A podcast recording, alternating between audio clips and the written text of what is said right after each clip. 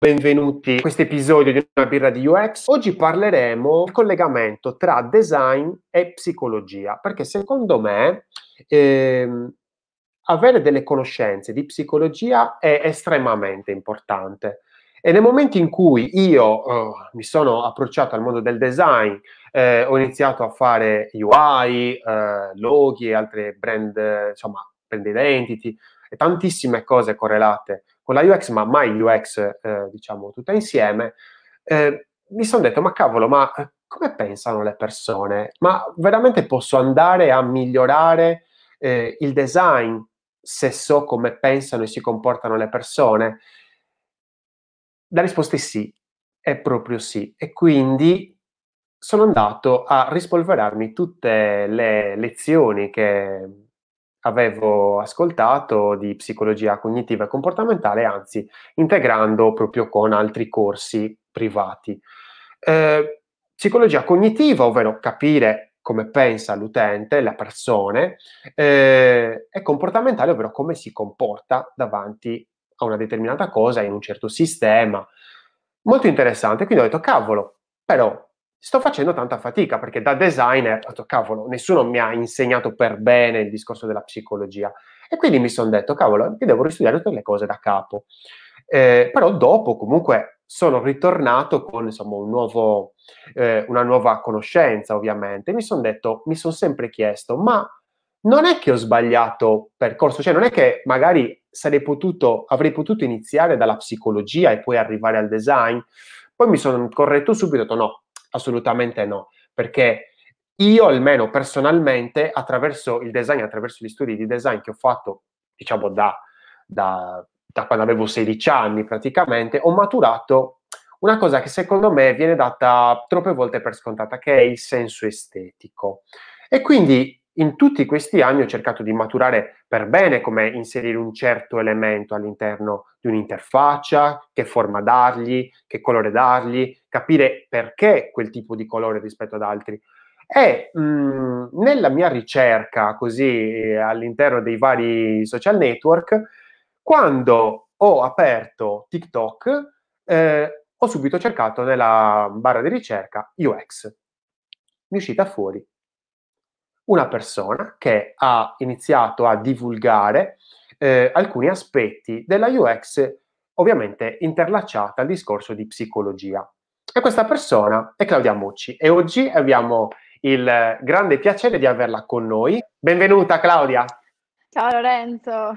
Ma secondo te, cioè, nel senso, eh, è un qualcosa di, eh, come si può dire, normale è quello che ho pensato, perché molte volte uno è nel buio della propria cameretta e dice, boh, ma forse sto sbagliando tutto, forse non capisco il percorso che sto facendo, e dici, ma, ma boh, cioè nel senso, da qualche parte dovrò pur capire. E tu, da studente di psicologia, perché alla fine ti sei laureata, se non sbaglio, l'anno scorso, nel duemiladiciannove, eh, sbaglio? Sì, eh, sì, quasi due anni fa, perché adesso sono alla magistrale, quindi sì. E tu praticamente mh, due anni fa ti sei laureata in psicologia, e come cavolo ci sei finita a pensare alla U X, all'esperienza utente, al design? Cioè, da psicologia, cioè maturavi già magari, nel senso, nel senso magari già da più giovane, il, il sogno di magari fare la designer, oppure è stata una scintilla che è scoppiata così per caso quasi? Mm. Sono molto allora, curioso. In realtà forse chi ha visto le mie primissimissime interviste o le stories che avevo pubblicato su Instagram agli inizi, avevo raccontato il modo in cui io mi sono approcciata per la prima volta a quest'ambito, sì, sia della U X sia del design, appunto. Eh, il mio è un percorso un po' particolare, credo che capiti raramente di conoscere così un settore, eh, infatti quando mi chiedono consigli e tutto, io sono consapevole del fatto che tanta della mia, della mia esperienza eh, è data da, dal contesto, da quello che, che ho vissuto. Perché? Cosa è successo per arrivare al dunque? Eh, il, diciamo, il mio ragazzo di allora studiava design, quindi io ho avuto modo di conoscere questo settore perché lui stava leggendo un libro, mi pare, ehm, E io sono finita per, per chiacchierare con lui, insomma, di questo settore, perché lui mi ha detto: ah, ma lo sai che ci sono, soprattutto all'estero, tante, tanti psicologi che svolgono, che svolgono questa figura di U X designer, eh, sì. E da lì ho iniziato a informarmi, quindi a cercare qualsiasi cosa, qualsiasi articolo sul web, e, e soprattutto tre quattro anni fa c'era più materiale in inglese che in italiano, poi adesso qualche... qualche blog che scrive sulla U X c'è in italiano, ma allora c'erano giusto gli articoli su Medium e, e sì, poi... è vero, c'era solo iniziato... inglese praticamente. Esatto, esatto. Però no, nel senso è stata una cosa bella perché comunque... Sì, no, no, poi... Eh, ma anche i libri erano... Io per esempio ho letto un sacco di, di cose in inglese, cioè perché non, veramente solo non credevo, dicevo... all'inizio. Sì, sì, sì, sì, dicevo, ma come cavolo... Cioè, questo collegamento alla fine... è un collegamento anche abbastanza diretto tra design e psicologia. Eh, cioè, mh, cioè, per ci, cioè, per citare Munari, cioè, nel senso non è che eh, dobbiamo arrivare a, a, a personaggi attuali, cioè, nel senso anche eh, Munari diceva cioè, che comunque il design di un oggetto deve comunque parlare di se stesso e deve ovviamente farsi capire dalla, dall'utenza, dalle persone, perché se no è un design fatto male.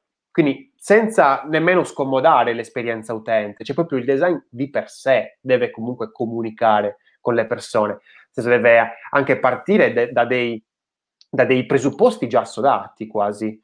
Eh, e qua la psicologia sicuramente ci aiuta tantissimo, perché comunque cioè, non è una scienza nuovissima, non è una scienza fresca, è una scienza che comunque è abbastanza consolidata la psicologia, ci sono tanti studi, tante ricerche.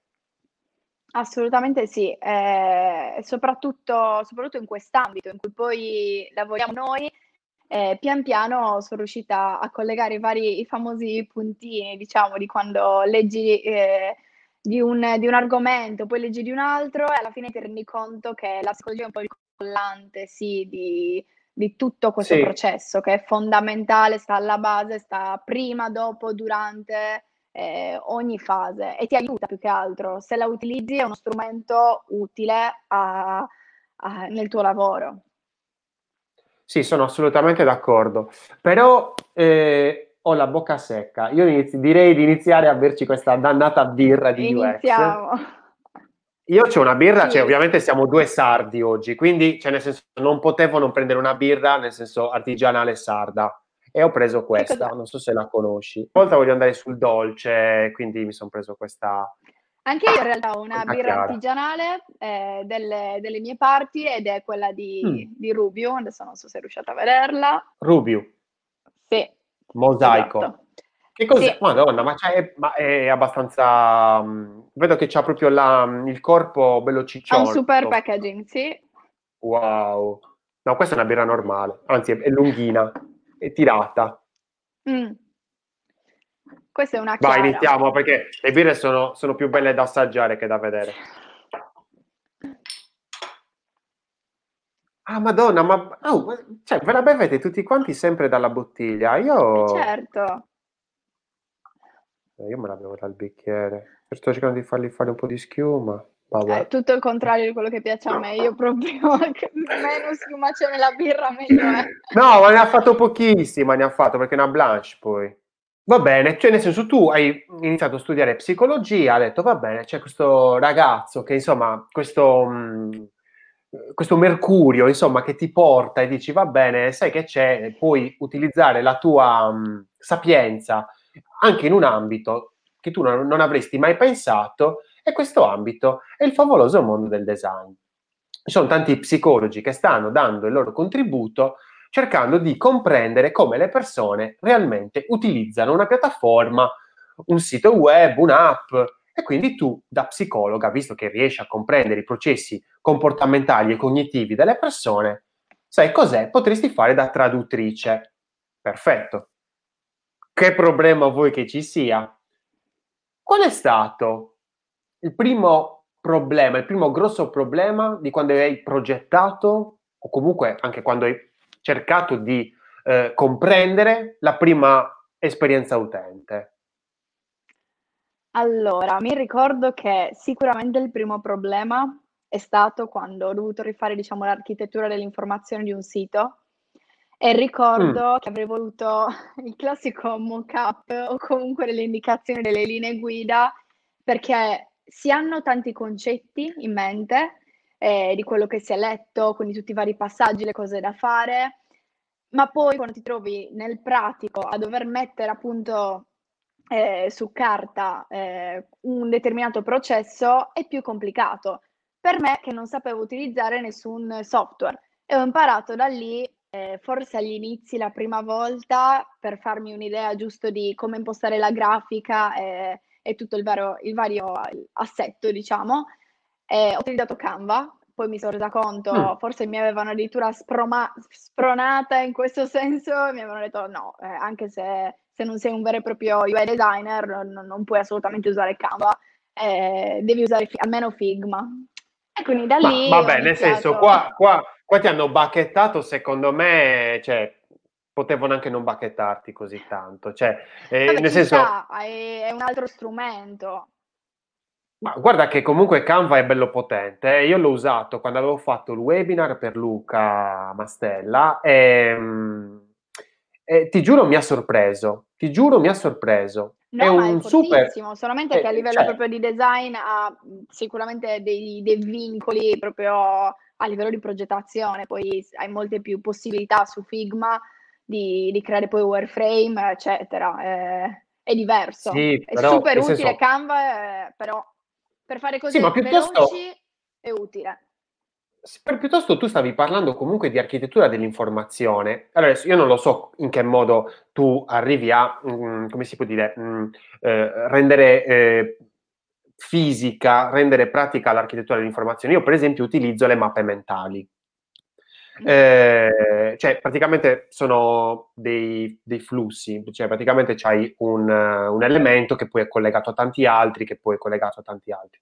Uh-huh. E ehm, io utilizzo per esempio Miro come um, strumento. Miro, cioè, nel senso, utilizzare Figma eh, diventa lungo, diventa mh, troppo, troppo tempo, per esempio. No, certo, certo. Quindi non è detto che... Cioè, debba usare Figma per qualsiasi cosa, cioè nel senso anche chi ti ha dato quel, quel, quel, quel cazziatone, diciamo, mettiamola così, no, non devi usare Canva, devi sempre usare Figma, cioè dipende, credo, magari mi no? voleva spronare, diciamo, a imparare ad utilizzarlo perché sarebbe stato più utile in futuro, eccetera. La, vediamola così.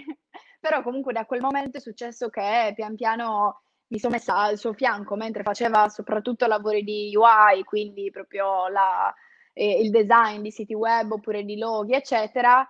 E da lì io, secondo me, sono cresciuta tanto anche dal punto di vista del, proprio della consapevolezza e dell'occhio. Cioè ho allenato l'occhio a vedere cosa andava bene, cosa no, cose che magari eh, un vero e proprio designer studia per anni, eh, anche solamente l'accostamento, l'accostamento dei colori, i font, l'interlinea, sono concetti che comunque potrebbero non far parte eh, nel, nel modo, diciamo, più specifico e tecnico di una figura come lo U X researcher, però sono utili. Anche lì rientriamo nel fatto che un background di un certo tipo ti permette di, eh, di muoverti meglio in tutto, in tutto il settore di, de, della progettazione poi di un sito. Hai, hai più conoscenze, diciamo.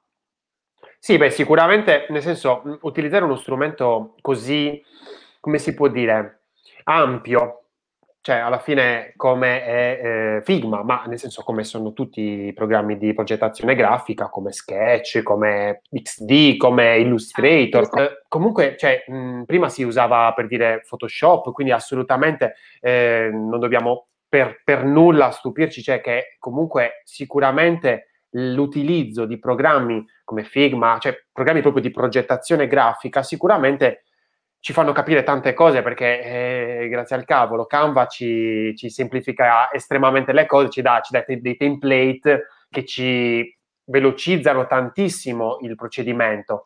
Però nel, momen- nel momento in cui poi dopo dobbiamo andare a creare un'esperienza, è anche giusto che questa esperienza sia unica, come si può dire, certo. E quindi anche che... Cioè, va bene partire da un template, però poi bisognerebbe un attimino renderlo un attimino originale, no? Cambiare già e anche andare a capire cosa cambiare, sicuramente lì ti fa, cioè ti mette spalle al muro, credo, e, e quindi cioè, ti dice, cavolo, li sai usare i font? Bene, ora eh, è il momento giusto per farmelo vedere. E, quindi, nel senso, eh, nel momento in cui, per esempio, hai, hai cambiato, per dire, dall'utilizzo di, di Canva all'utilizzo di, per dire, Figma, penso tu utilizzi Figma, um, sì, adesso sì. Cioè, è stata una botta? È stata una...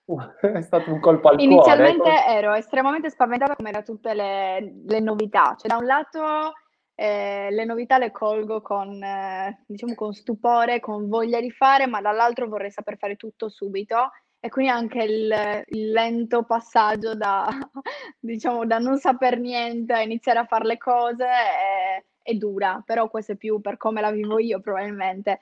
Non è stato così difficile perché per fortuna avevo una persona a fianco che è, è riuscita a insegnarmi, eh, non con troppa pazienza, ma, ma ci è riuscita. Eh, poi pian piano il classico smanettare un, un'app o comunque un servizio ti porta a, ad utilizzarlo al meglio, sì. Poi ripeto, anche lì non è che non sono un designer, quindi fortunatamente non devo saperlo usare come magari sai fare tu e come sanno fare tanti altri.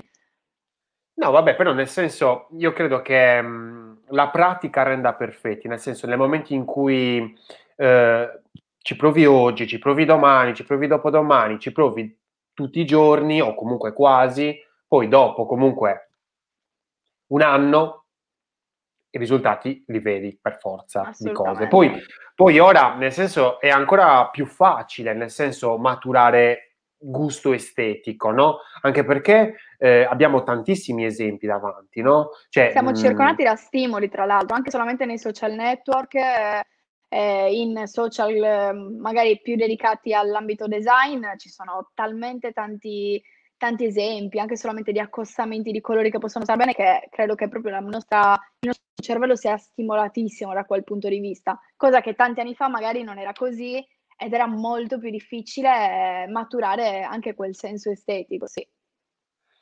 E mh, oltre al senso estetico, nel senso, hai avuto anche altri, eh, come si può dire, ostacoli eh, riguardanti il mondo del design quando ti volevi appunto approcciare alla, alla, all'esperienza utente, da, cioè da studente di psicologia, che magari cioè, potevi essere, nel senso, formidabile per quanto riguarda comunque le conoscenze in ambito eh, diciamo cognitivo e comportamentale delle persone, però dici ok, però ora le devo mettere in pratica. Allora, eh, sì, come dicevo prima, da, da un lato eh, all'inizio quando ho iniziato appunto, come dicevo, a leggere eh, di vari argomenti, di U X, di U I, di design in generale, quello difficile era capire come collocare come collocarmi io per prima all'interno di tutti questi argomenti così vasti e così anche tecnici e specifici. Eh, però mh, pian piano poi mi sono resa conto, probabilmente con la pratica, perché alla fine mi sono buttata quasi subito, a parte una, una parte iniziale, io ho fatto anche la tesi su, in ambito user experience, quindi anche lì ho fatto molta ricerca, eh, mi è stata d'aiuto, però quando poi mi sono ritrovata nella pratica, nelle, diciamo nei primi lavori concreti, eh, ho iniziato con consulenze. Quindi anche lì probabilmente con consulenze tra l'altro con clienti stranieri, quindi non parlando neanche la mia, la mia lingua madre, però è un lavoro diverso ovviamente dallo strutturare una user experience da zero per un, per un servizio. Sono più consigli, eh, c'è meno diciamo lato ricerca, eh, hai meno possibilità, meno tempo, meno tutto. Però invece quando, quando ho iniziato a fare qualche ricerca, anche per dei miei, diciamo, mh, dei, dei miei obiettivi personali di, di business, perché poi con gli anni eh, ho creato una mia società sportiva che non c'entra niente, però ho dovuto, diciamo, da zero eh, creare un sito e lì ho fatto, diciamo, ho applicato più eh, i principi della, della U X. Quindi magari mi sono trovata a fare le user personas, Eh, proprio la strutturare il percorso utente dall'inizio alla fine. Era un sito molto semplice, quindi non c'è stato bisogno di, di chissà che, però lì mi sono ritrovata magari a, mh, a capire che il lato psicologia che, che mi ha poi portato nella mia formazione alla laurea e tutto È stato utile quando osservavo le persone utilizzare i servizi, quindi mi rendevo conto che era l'arma più potente, che, cioè lo strumento più, più potente che potevo utilizzare per poi muovermi nella riprogettazione, nell'analisi e tutto, perché mi rendevo conto effettivamente di cosa eh, l'utente volesse mh, e che magari non, non era pienamente consapevole, perché anche facendogli una domanda spesso succede che pensano di sapere cosa vogliono, pensano di, di avere chiaro tutto quello che hanno in testa, in realtà, in realtà non è così. Solamente vedendoli utilizzare un servizio, secondo me si capisce veramente a pieno quali sono i problemi o i punti di forza da, o da cambiare, risolvere, oppure su cui puntare. Sì, hai detto un sacco, cioè nel senso, eh, ci sono un sacco di punti in cui vorrei intervenire, nel senso perché... Ehm, hai parlato di, ehm, della tua tesi e quindi lì mh, volevo dire, cioè facile, nel senso stai parlando di design a degli psicologi, comunque a persone che stanno, cioè, nell'ambito della psicologia, sì, quindi sì, dici, sì. Fin là tutto, fa, tutto bello, nel senso facilissimo. Nessuno sapeva cosa fosse, esatto. Affascinati, sì. Anzi, tu Beh, gli dici a degli psicologi, magari anche vecchio stampo, no? Cioè alla fine... Eh, uno dice guarda che lo sai che alla fine puoi eh, andare a parlare di psicologia, anzi puoi eh, andare a utilizzare la psicologia eh, per queste determinate cose che comunque sono di uso quotidiano, cioè nel senso non è un qualcosa come una terapia magari, quindi, uso, quindi eh, a livello clinico, quindi magari non so una volta a settimana, ma un discorso proprio quotidiano. Tu attraverso l'utilizzo della psicologia mh, con il design puoi andare a migliorare la vita a qualcuno. Così, cioè mi immagino tutti, ma davvero? Finito il discorso universitario, vai a, nel senso, eh, entri nel mondo del lavoro, uno dice, ok, e mo? Cioè, lì veramente vai a eh, confrontarti, eh, cioè, con il lavoro vero e proprio, nel senso con certo. eh, la, come si può dire, l'utilità vera e propria di quello che stavi prima dicendo, quindi sicuramente... Ci vuole sempre tantissima forza dopo che si, dopo che si è finita l'università per... Eh, cioè proprio lì, secondo me, è, è, è, è il pulcino che prende il volo per la prima volta. Noi dici, cavolo, o la va o la spacca. E, e poi mi parli di aspettative, mi, mi parli di eh, necessità del, delle persone e quindi cioè, andare a concretizzare quella che è l'aspettativa di una persona. L'aspettativa... Eh, nella U X, nell'esperienza utente è tutto, cioè, mol- cioè se non è tutto comunque è quel novanta per cento novantacinque per cento, cioè nel momento in cui io ti dico guarda eh, quest'app che ne so si occupa di cosa ne so, eh, monitorare l'attività sportiva, tu già hai le tue aspettative perché ovviamente parti da che ne so, Runtastic, Strava, eh, oppure, che ne so, è un'app dove puoi acquistare le cose, cazzo, cioè parti da Amazon. Quindi nel senso le aspettative ce le settiamo in automatico e, e sono una grande maledizione ma anche benedizione, perché nel momento in cui da designer o da progettisti dobbiamo andare a impostare un'esperienza utente o anche migliorarla, perché magari la dobbiamo solo analizzare e dire ok, eh, faccio un esempio, magari sto analizzando un e-commerce eh, e voglio andare a magari migliorare le vendite, ecco, arriviamo alla, alla prossima domanda eh, e magari sto analizzando un e-commerce e voglio andare, magari il mio, il mio cliente mi dice io vorrei migliorare, vorrei aumentare le vendite e allora io la prima cosa che penso è l'aspettativa di quella persona che è entrata nel suo e-commerce. E quindi magari dici, ok, aspetta, sicuramente mi vado a vedere analytics, sicuramente vado a vedermi gli interessi degli utenti e quindi vado ah, a vedermi... La mia audience, il mio target. Esatto, da dove parto. E quelle persone sono, diciamo, abituate a comprare, a fare acquisti online? Sì, benissimo, quindi sicuramente conosceranno Amazon, sicuramente. Poi ci sono anche altri siti, magari eh, a seconda del settore, magari... se il settore farmaceutico, ci saranno alcuni e-commerce, siamo più forti di altri, settore sportivo, Decathlon, mi immagino. E quindi partirei da quello. Ma eh, durante le tue analisi, durante il tuo progettare, ecco, eh, se dovessi dare dei consigli o un consiglio per aumentare le vendite, attraverso utilizzo di trick di psicologia, qual è il consiglio principale che daresti?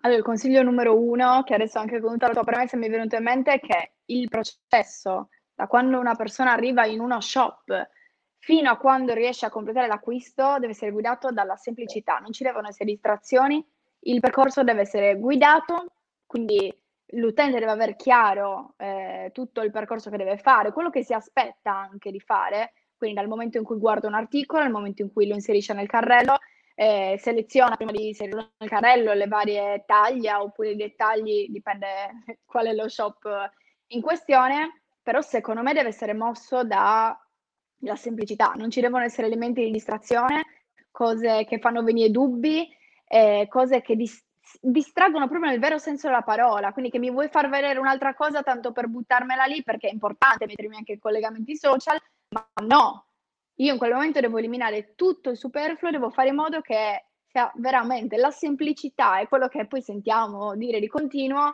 ed è uno dei problemi maggiori che magari mi trovo ad affrontare con chi ha già un sito che vende qualcosa, quindi uno shop online, e magari è convinto di, di far bene, e in realtà ci sono questi problemi, anche solamente il fatto della semplicità, ci sono troppi elementi nelle pagine, eh, e poi può succedere anche che eh, la mia aspettativa sui valori trasmessi da, diciamo, da quel brand, quindi l'identità che mi ha, diciamo, quello che mi è arrivato dal sito, magari non coincide con, eh, con l'aspetto vero e proprio che, che dà a tutta la, l'interfaccia. Hai dato un consiglio che però, cioè, se posso dire, essere sincero, è un po' un consiglio bastardo, nel senso hai detto è pro- cioè, fare le cose con semplicità, cioè adesso ti dico una cosa mia e, e grazie al cazzo nel senso, nel senso aspetta però nel senso non è, cioè è, è, la semplicità è difficile da raggiungere,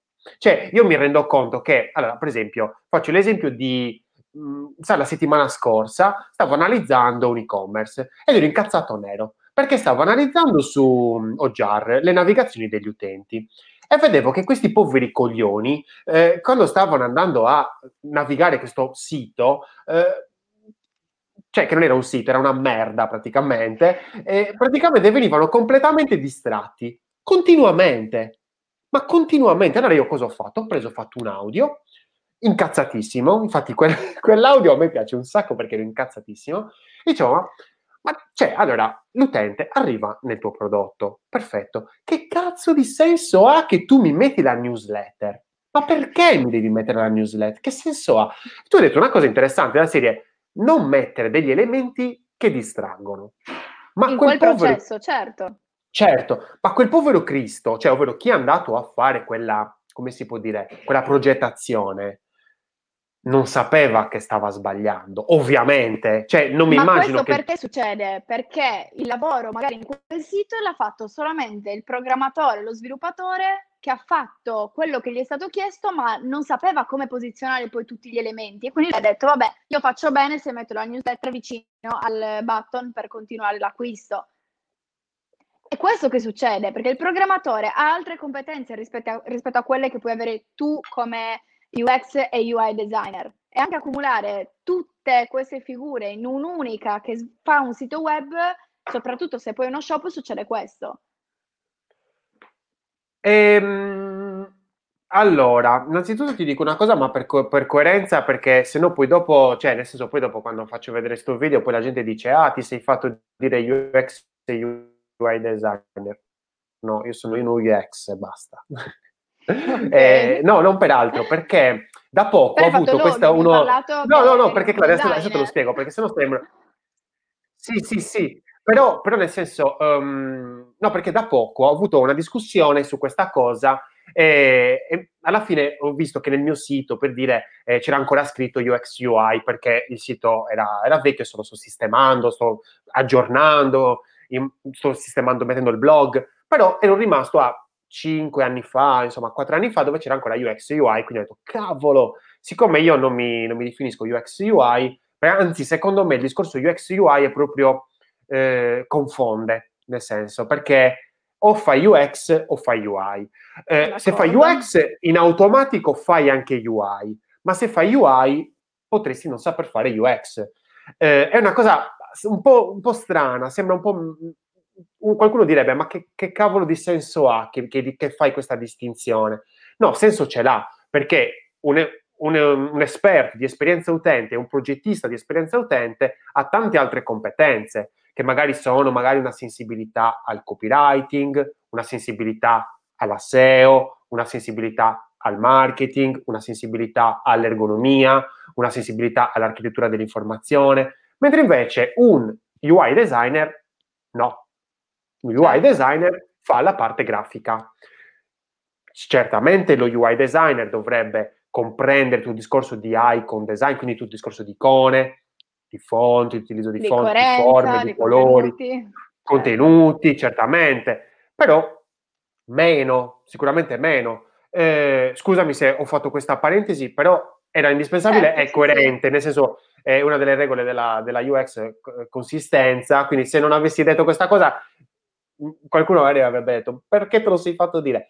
No, però nel senso, nel momento in cui è vero, c'è tanto eh, tanta confusione, molte volte, anzi quasi la stragrande maggioranza delle volte si dice tanto l'esperienza utente riesce a farla anche uno sviluppatore, e allora ecco che lo sviluppatore prende e va a toccare dove non, dove non dovrebbe, o comunque ci sta. Esattamente quello io dico che dico sempre io, che ci sta, che il mio pensiero prima, io ci sta che nel senso una prima versione venga fatta e sia la versione merda, ok? La versione o la va o la spacca, la versione che cioè, l'hai fatta col budget che avevi, ci sta, va bene. Non importa che tu abbia cercato un esperto di esperienza utente, magari un designer, un progettista di interfaccia, ci sta, ci sta. Perché magari te l'ha fatta il marketer, magari te l'ha fatta lo sviluppatore, ci sta, va bene.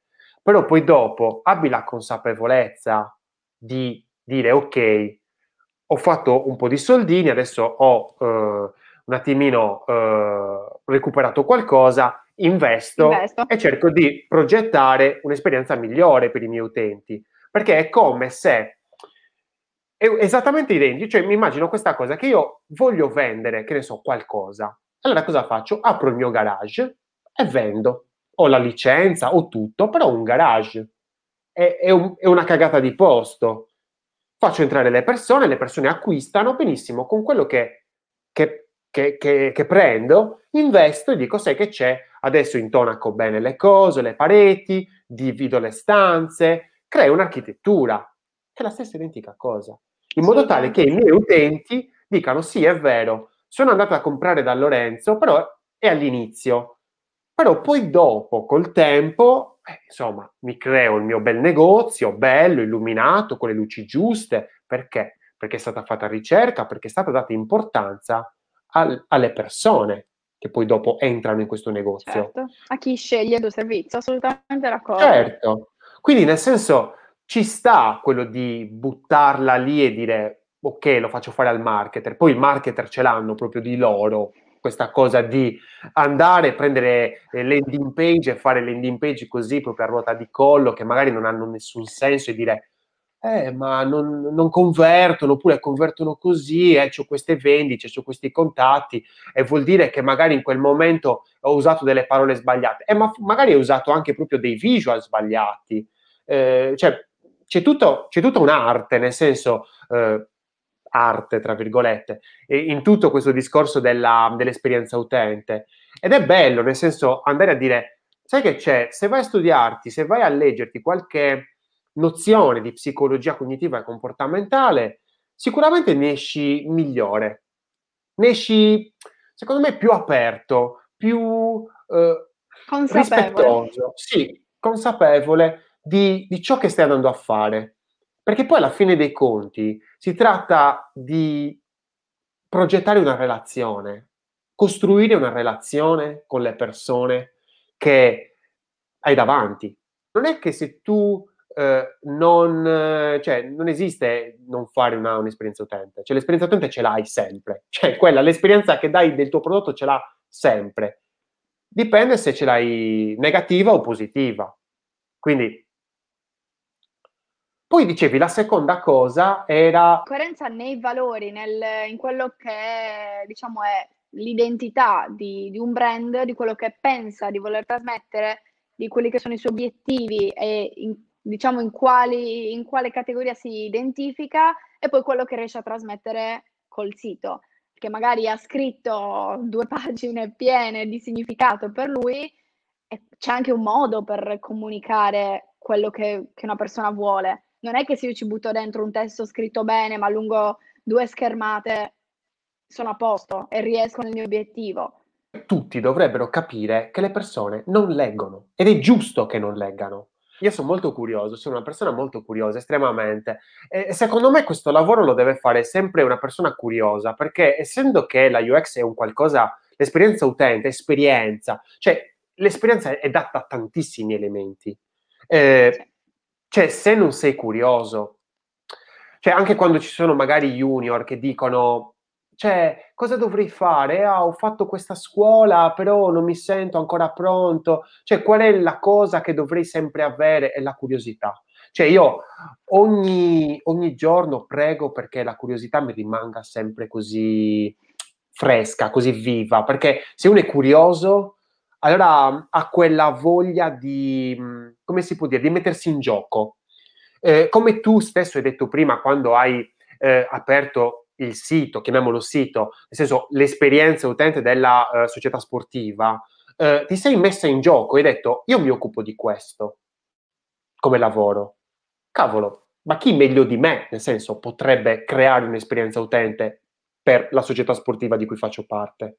Cioè, e allora lì ti metti in, primo, in prima battuta, dici, cavolo, ora proviamo a vedere un attimino cosa so fare. E stessa cosa uno fa anche con il suo personal brand, no? Quindi con il mio, con tu col tuo. E quindi nel momento in cui andiamo a, eh, come si può dire, eh, inserire, nel senso, all'interno della nostra esperienza elementi diversi, è il visual, è il marketing, perché comunque per forza di cose bisogna fare marketing, no? Bisogna comunicare, content marketing, quindi... Eh, copywriting, eh, insomma qualsiasi cosa, eh, allora architettura, perché comunque c'è una prioritizzazione anche delle cose che andiamo a dire piuttosto di quelle che magari tralasciamo. Eh, ovviamente essere curiosi aiuta tanto, perché allora dici, sai che c'è, eh, mh, come la vedi tu in questa cosa? Ah, ma io la vedo in questo modo, allora ti fai un'idea diversa. E con questo copy, questo copywriter con cui discutevo, eh, lui diceva, sì, però, nel senso, se vai a fare sempre tre righe, tre righe, tre righe, cioè, mh, non sembra che hai davanti una persona, sembra che hai davanti uno zombie. E secondo me è anche giusto che noi non, non abbiamo questa... attenzione immediata eh, a tutto, che andiamo a scansionare, no? L'interfaccia. È, è, cioè, è, è, un, è un meccanismo del nostro cervello. È un meccanismo del nostro cervello inconsapevole, tra l'altro. Eh, però se io progetto qualcosa per delle persone, quindi per degli utenti, per dei clienti, che devono usare il mio servizio, non posso impuntarmi e dire, ma io voglio che leggano perché mh, vendo libri e quindi è ovvio che leggano. Non è così, perché il target magari di utenti ai quali vendi libri può, in quel momento in cui apre il tuo sito per cercare un libro, non aver voglia di sbattersi a leggere un, una tagline oppure qualsiasi cosa tu scriva, una call to action che è lunghissima perché non è immediata. Se tu Eh, vuoi mh, incentivare all'acquisto magari di un libro o all'iscrizione ad una determinata, ad una determinata cosa, devi farglielo semplice, devi fargli capire che cosa deve fare, che cosa ottiene eh, e basta. E, ti chiedono come consiglio un libro per eh, approcciare una riso- un libro, una risorsa, quindi può essere anche un articolo, una serie di articoli, che potrebbe essere utile ad un designer per approcciarsi al mondo della psicologia, o comunque la psicologia del, nel design. Eh, Hai qualcosa... Questo forse potresti aiutare più tu, perché il mio percorso, essendo stato il contrario, Io non ho mai, diciamo, cercato eh, nello specifico un libro che parlasse di, della psicologia in questo settore. Ho trovato diversi articoli, quello sì, spesso ho letto articoli anche su Medium eh, di, diciamo, psicologia o comunque meccanismi eh, di interazione uomo-macchina, che è poi anche parte della mia laurea, perché... Eh, certo. Io sto completando adesso le, diciamo, la, la specializzazione anche in, eh, in un settore che si chiama cyber security, quindi è tutta interazione uomo-macchina. Uh-huh. eh, e quindi, diciamo, non ho un, un libro da consigliarti in questo senso. Ho letto più libri che mi, diciamo, mi approcciavano verso il design, eh, che non era magari solo U X, però eh, il contrario non sarei la persona adatta, perché appunto... il mio percorso è stato un po' l'opposto, però posso ricercare gli articoli, quindi se mh, chi l'ha chiesto vuole scrivermi su LinkedIn, Instagram, ok, volentieri, li, li ritrovo facilmente, volentieri. Io posso consigliare un libro che secondo me mh, è molto interessante, cioè insomma a me mi ha, mi ha veramente aperto gli occhi in certi, mh, per certi versi, ed è il libro di Andrea Saletti, eh, mm. non so se lo conosci, Andrea. No. Eh, ti consiglio anche a te di andarti a guardare e di seguirlo, perché è una bomba, cioè lui veramente mm-hmm. è un è, è un neuromarketer lui. Eh, praticamente eh, andremo la settimana prossima ad analizzare il suo blog, quindi nel senso giusto per... Comunque il suo libro, eh, non mi ricordo come si chiama, ma ne, mi Neuromarketing sa e Scienze Cognitive? Sì, e Scienze Cognitive. Allora, quello lì Uh, adesso mi sa che c'è anche la nuova per edizione. Per vendere di più sul web. Per vendere di più sul web. Allora, eh, Andrea si occupa di eh, cercare di trovare, eh, analizzare anche comunque delle piattaforme per cercare di eh, aumentare le vendite, aumentare comunque le conversioni, quindi contatti, tutto il resto. Ovviamente Andrea lo fa con strumenti scientifici, quindi con eye tracker, sensori di pressione. Le mappe di calore, è chiaro. No, le mappe di calore non, no. nemmeno tanto, però comunque, mm. sì, però comunque relative agli eye tracker, non relativi comunque al mouse che si muove. Quindi mm. roba scientifica, quindi roba, diciamo la verità, okay. che costa. Cioè nel senso, so, è roba che costa. Quindi sicuramente non la startup, magari anche sì, magari se la startup c'ha dei fondi sì, però comunque all'interno di questo libro è fantastico vedere in una maniera molto semplice, perché comunque, nel senso, se hai già studiato eh, psicologia cognitiva e comportamentale, lo sai già, nel senso, sai già quei trucchettini, ah, se metti la foto normale, attira di meno di una foto Artificialme, artificiale dove magari la persona è simme- perfettamente simmetrica, cioè nel senso attraverso il libro di Andrea è veramente in una maniera molto molto semplice, eh, lui svela delle, dei comportamenti, dei, anche dei processi comportamentali e cognitivi eh, istintivi eh, presenti nel nostro cervello che ogni utente ha. Quindi andare a leggere il libro di Andrea è proprio, come si chiama, l'A B C certo. di, di questo. E non solo. Andrea fa una roba che io, in realtà, è una vita che, che ci penso, eh, che ci pensavo. Poi, comunque, ho, sono arrivato alla mia soluzione. E praticamente lui ha creato, come si può dire, eh, il percorso perfetto per aumentare le conversioni. Ovviamente perfetto non esiste, però, nel senso, il percorso che converte di più. E lui lo chiama emotional journey, journey cioè percorso emozionale, molto interessante, e, dove ci sono alcune parti dove è, è più sollecitata la parte magari istintiva, alcune parti invece dove è sollecitata più la parte emozionale e alcune parti dove è più sollecitata la parte eh, razionale. Eh, ovviamente tutto si basa sulla mh, teoria dei tre cervelli, però è molto interessante questa teoria dei tre cervelli che è comunque stata provata, molto interessante, cioè l'ho letta anche in tantissimi altri libri. Certo, sì. eh, quindi se, se... l'abbiamo sentita più volte. Sì, madonna, ormai praticamente tutto cervello istintivo, anzi rettile, molti lo chiamano istintivo, sì. Il cervello rettile, cervello mammifero sì. e, e cervello razionale, cervello recente. Come... Riassumendo, come aumentare le vendite nel web con la psicologia e la U X? Semplicità, in modo tale eliminando che... il superfluo e le distrazioni, sì.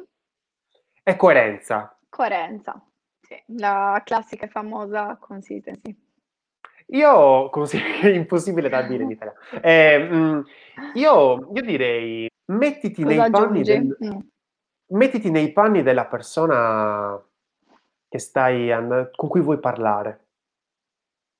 Perché secondo me noi siamo i, i, i giudici più cattivi per noi stessi. E, e molte volte... facciamo un qualcosa e diciamo ma sì, ma andrà bene, e magari invece pensare come se noi fossimo, cioè è la cosa che è più difficile, credo, no? Quella di resettare il nostro, il nostro pensiero, come se noi non avessimo, fossimo freschi, vergini davanti a, al nostro prodotto. E, secondo me adesso, adesso faccio, mando un po' la barca verso la nostra parte, e anche fare ricerca. Cioè, andare a chiedere.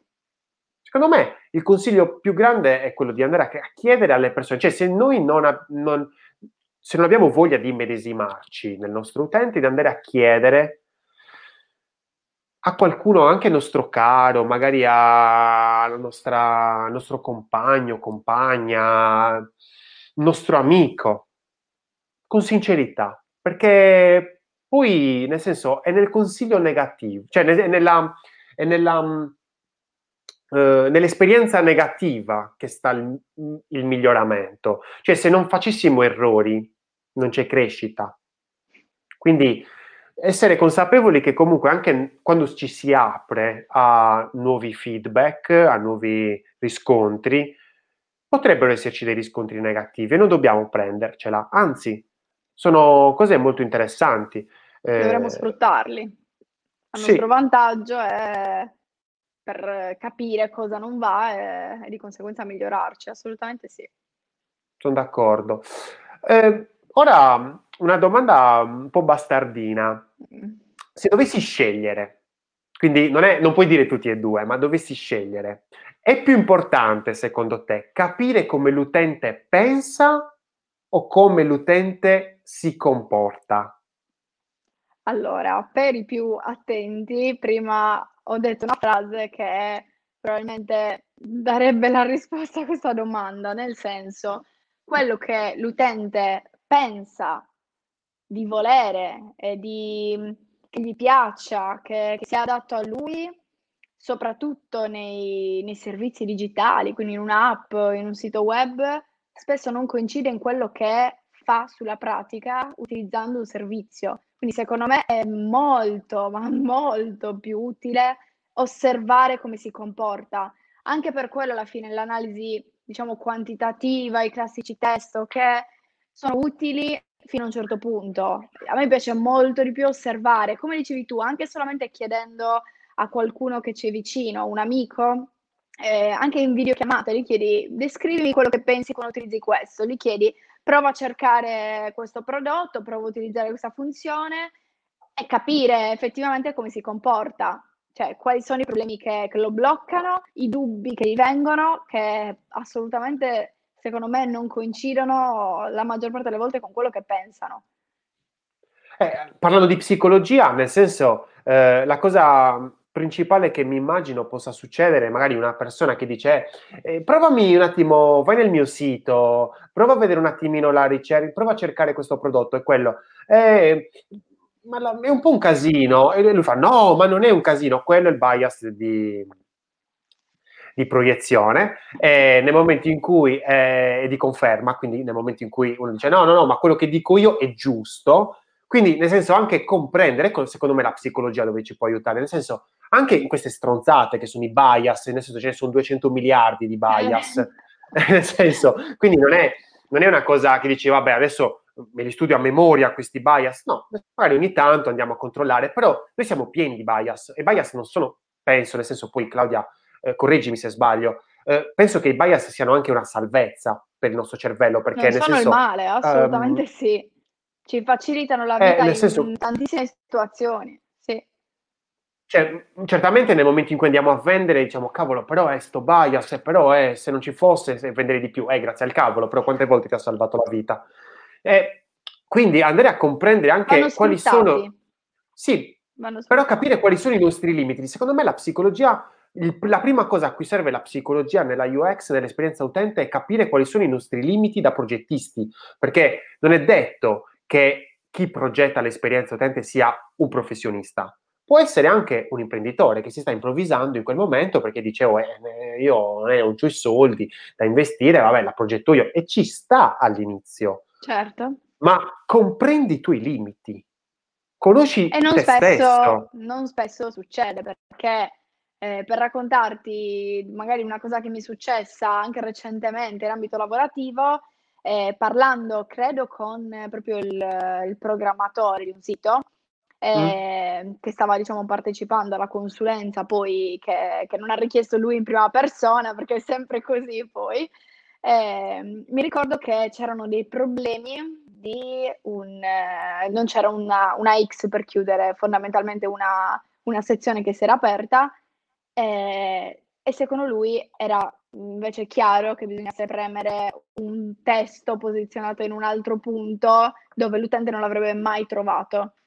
E io gli dicevo, guarda, non è la mia opinione, non è che sono io che non lo trovo, perché io l'ho visto dov'è, però se una persona vuole aprire una cosa, la vuole anche chiudere altrettanto facilmente, eh, magari una, una, una barra di ricerca per applicare dei filtri al, alla sua ricerca, cioè non esiste. E non esiste che magari, diciamo, ci si ponga con così tanto scetticismo eh, nei confronti di poi delle, degli errori che si fanno notare. Anzi, come dicevamo prima, sarebbe molto meglio se tutti ascoltassimo eh, i punti di vista esterni, eh, soprattutto di chi utilizza questi servizi, e ci mettessimo nei panni, eh, nei loro panni, per eh, migliorare tutto. Sarebbe un mondo migliore, sì, quello sì. Però nel senso è troppo facile, perché comunque le persone, soprattutto chi va a, ehm, comunque a finanziare un progetto, eh, pensa sempre di essere, di sapere, eh, pensa sempre di conoscere. Ah, ma io li conosco i miei clienti, i miei clienti vogliono questa cosa qua.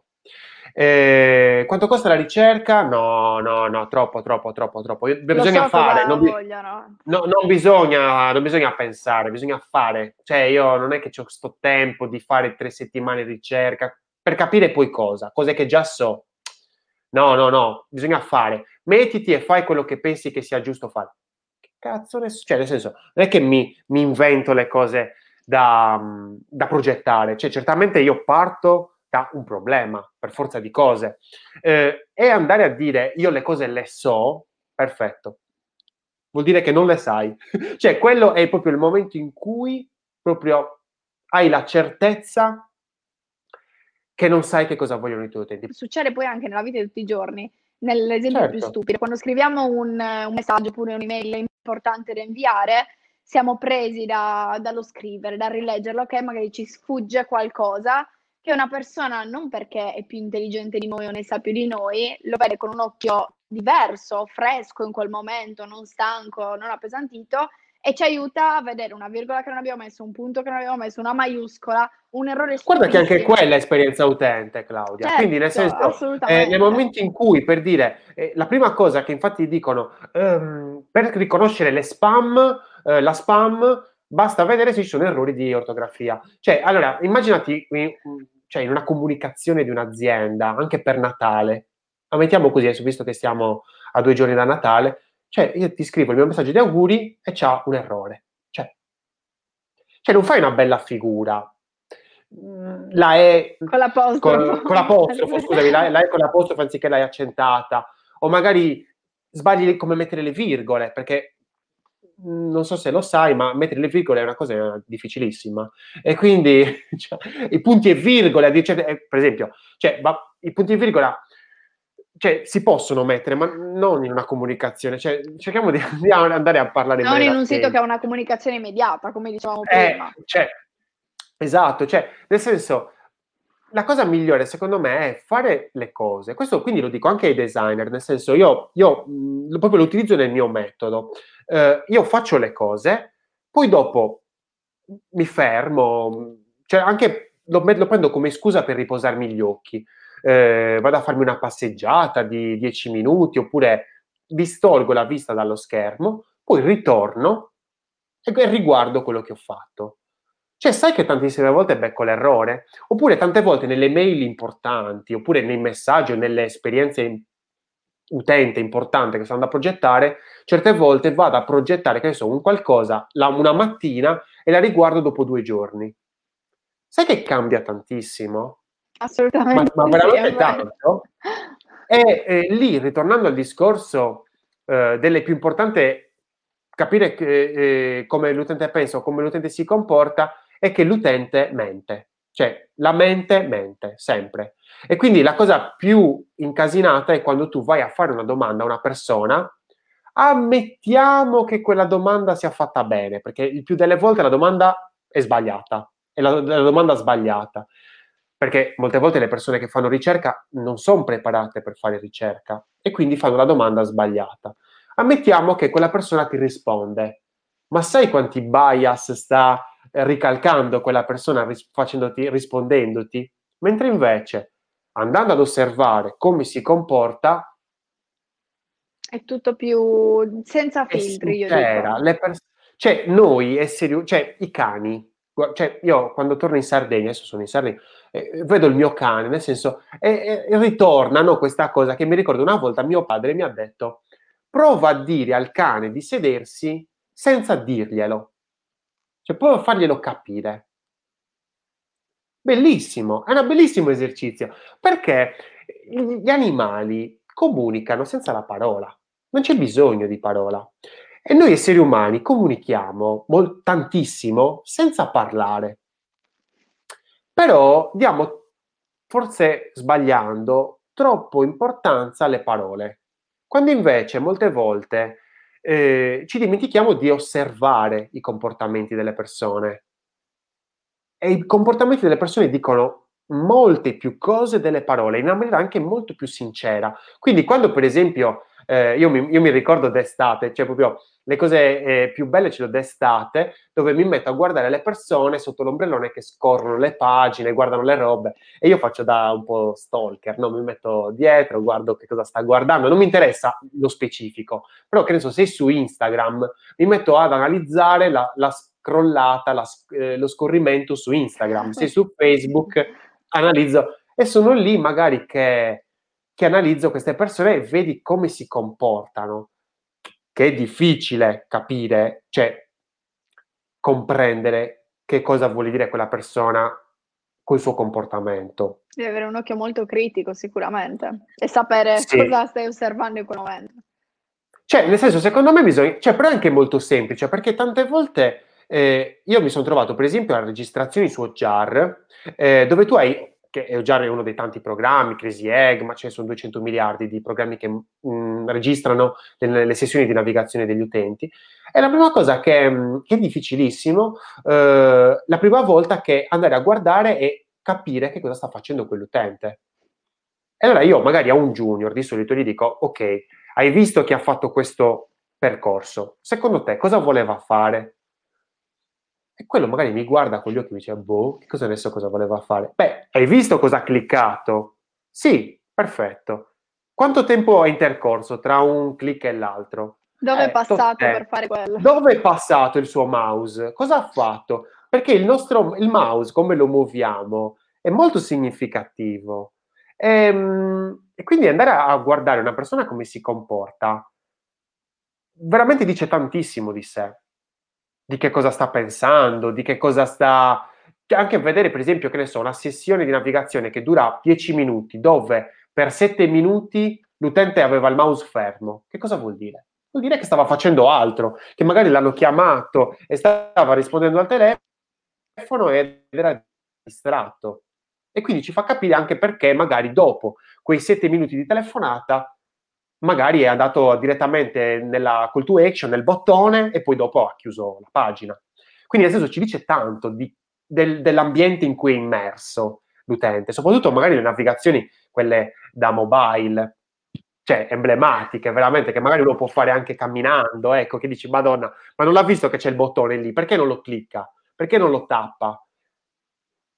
Perché? Perché evidentemente stiamo sbagliando noi, perché l'utente non sbaglia mai. Non sta sbagliando ovviamente. Lui, sicuramente. Non sta sbagliando lui. eh, cioè, questa è un'altra cosa eh, a livello psicologico interessante. Ti faccio l'ultima domanda e riguarda l'effetto dotazione, chiamato anche endowment effect. Innanzitutto ci, ci, ci spieghi un attimino mh, che cos'è questo effetto sì. dotazione, perché è un effetto molto, estremamente potente. Allora, sicuramente ti risponderei, per darti una spiegazione mh, semplice e concisa, che è quell'effetto che influenza le persone quando sono all'interno di un qualcosa, quindi magari di un, di un servizio o...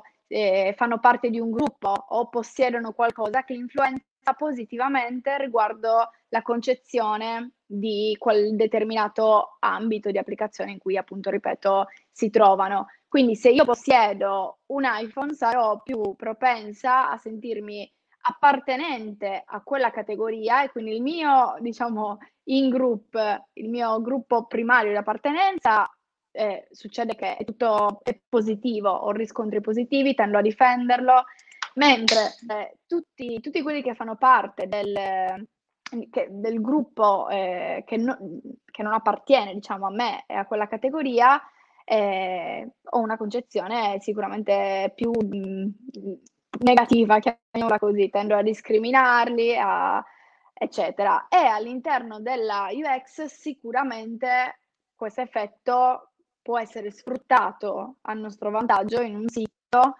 fornendo un, la possibilità di accedere a quel servizio, eh, diciamo, se un, che ne so, se un sito di formazione, gli faccio vedere che cosa c'è all'interno, quindi con una prova gratuita, poniamo l'esempio, eh, io con la, col free trial gli permetto di accedere al servizio, eh, essere consapevole dei valori che sto trasmettendo, gli faccio provare a vedere come funziona, che cosa può ottenere, eccetera.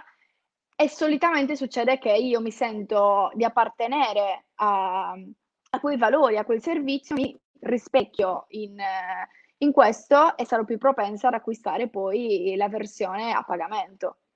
Sì, io sono abbastanza d'accordo, nel senso, con l'esempio che hai fatto, perché quando penso all'effetto dotazione io mi immagino sempre l'Apple Boy, nel senso l'Apple fan.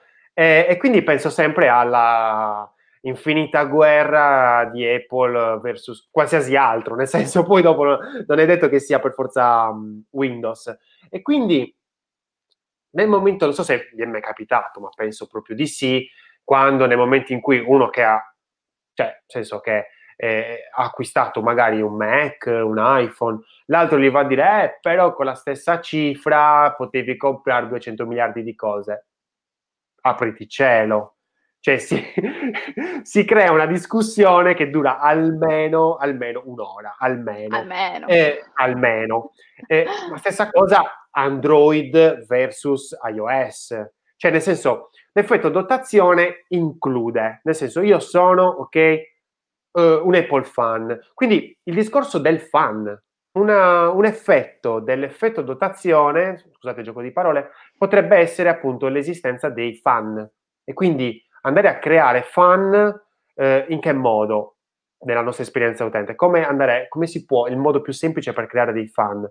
Sicuramente non puoi creare fan da zero, subito, immediatamente. Devi creare sicuramente riconoscibilità nei valori. Quindi, nei valori, ritornando anche a quello che dicevi, quello che dice, perché comunque devi ricalcare per forza di cose, un brand è un insieme di valori sicuramente, e quindi andare a includere, cercare di includere all'inizio, quindi innovatori e early adopter, e nel momento in cui magari hai incluso queste persone, allora magari andare a strutturare, magari, che ne so, un piano premium, magari a pagamento, che magari può aiutare di più magari chi c'è già ad avere maggiori servizi, ma mai a togliere il servizio. Quindi, certo, nel senso, è sicuramente una strategia di marketing, ovviamente, perché eh, mh, me la vedo poco, nel senso, a livello proprio di, mh, di U I, per dire, l'effetto dotazione me lo immagino per esempio nel copy,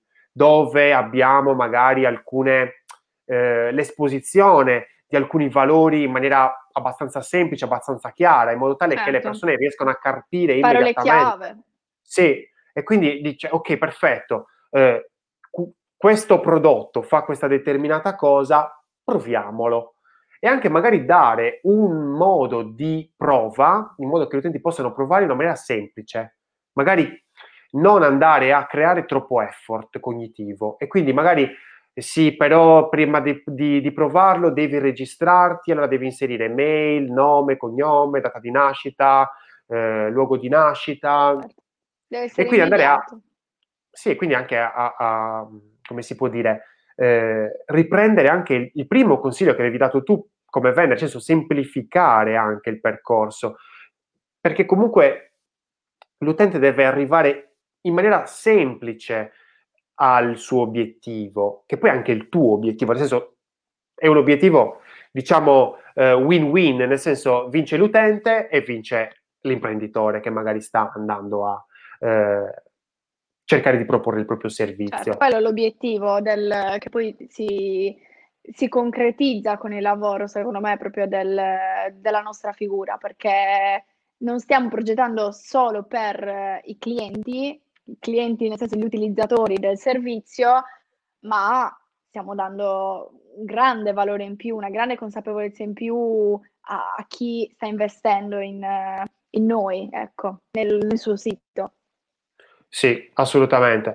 E, mh, una delle altre cose dell'effetto dotazione è che eh, sicuramente le persone lo vanno a difendere perché comunque hanno già dato qualcosa di loro per riuscire ad avere una parte. L'appartenenza. Eh, l'appartenenza sì. eh. Che poi comunque nel senso eh, nessuno compra niente. Nel senso se io vado a comprare un Mac, non sto comprando un Mac, sto scegliendo quei determinati valori, di impersonificare quei determinati valori. Cioè, e perché? Così, perché mi comunicano bene quei valori. È, qua, è il discorso di status poi alla fine, no? Cioè nel senso, cos'è lo status? È un qualcosa che comunica qualcosa di me. Quindi io magari ho una Mercedes. Allora, le persone quando mi vedranno con la Mercedes capiranno meglio i miei valori. Quando mi vedranno invece con una Volkswagen, magari ecco che è diverso la mia figura. Se mi vedono invece con, che cosa ne so, una Lamborghini, mi vedranno con altri valori. Eh, ecco che se mi vedono con magari un Apple Watch ho dei valori, con magari un Mi Band o altri. Cioè, ecco che eh, gli oggetti che andiamo a scegliere, i servizi che andiamo a scegliere, necessariamente parlano di noi. E quindi nel momento in cui noi, a, mh, cioè poi mh, correggimi se sbaglio, se sto sbagliando, eh, nel momento in cui abbiamo scelto, allora siamo più portati a difendere la cosa che abbiamo scelto. E quindi sì. andare a dire, sai che c'è, quello che ho scelto è giusto.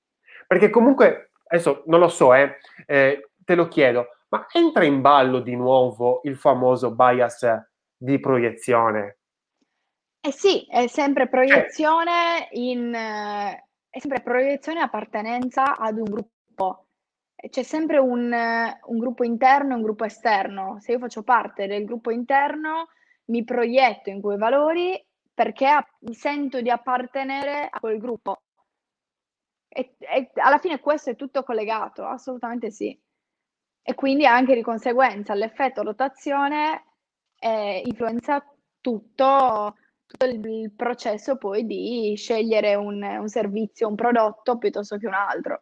Però sì, lo step, lo step iniziale che poi ci spinge a continuare a essere fedeli quindi a quei valori finché mi rispecchio in, in quel messaggio, in quei valori de, del servizio, eh, è molto immediato, cioè nel senso continua quasi all'infinito finché non succede qualcosa che mi porta a distaccarmi e a dire non faccio più parte di quello perché non mi rispecchio in una scelta.